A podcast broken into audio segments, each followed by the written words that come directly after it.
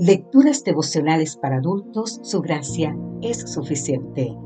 Cortesía del Departamento de Comunicaciones de la Iglesia Dentista del Séptimo Día Gascue en Santo Domingo, capital de la República Dominicana.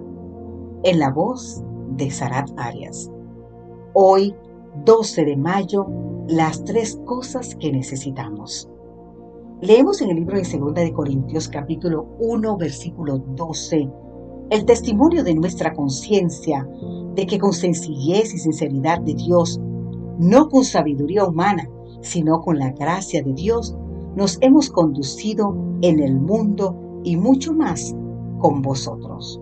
Pablo defiende su ministerio de la iglesia y la misión en tres pasos. Primero, una conciencia limpia. El apóstol no cambió su itinerario pensando en sí mismo, sino pensando en Dios y en la iglesia. La palabra conciencia significa saber lo que está haciendo. Una conciencia bajo el dominio del Espíritu Santo condena el error. Es como una ventana. Cuanto más limpia, más luz ingresa. Cuanto más sucia, menos luz. El cristal se va ensuciando como resultado de la desobediencia. La conciencia se va cauterizando y deja de cumplir su función. Nuestra conciencia debe estar limpia delante de Dios y delante de los hombres. No alcanza con ser bueno, hay que demostrarlo. Es necesaria la coherencia entre lo hablado y lo vivido. Segundo, un corazón compasivo.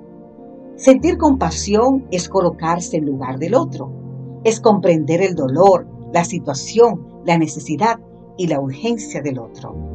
Solo un corazón compasivo consigue situarse en los zapatos de un pecador. Tenemos que sentir un sincero dolor por los que sufren.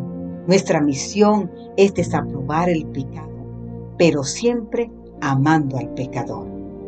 Tercero y último, un espíritu perdonador. Errar es humano, Perdonar es divino. Dice el refrán, solo es natural perdonar si estamos ligados al Señor, si no, es imposible. Perdonar es natural en Dios y en todo aquel que vive con Dios.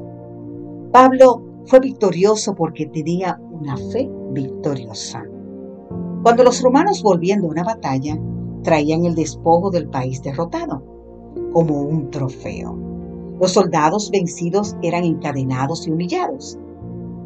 El jefe del ejército, derrotado, iba adelante, desnudo y avergonzado. Cuando llegaban a la ciudad, los hijos del general vencedor entraban junto con su padre y los sacerdotes encendían el incienso.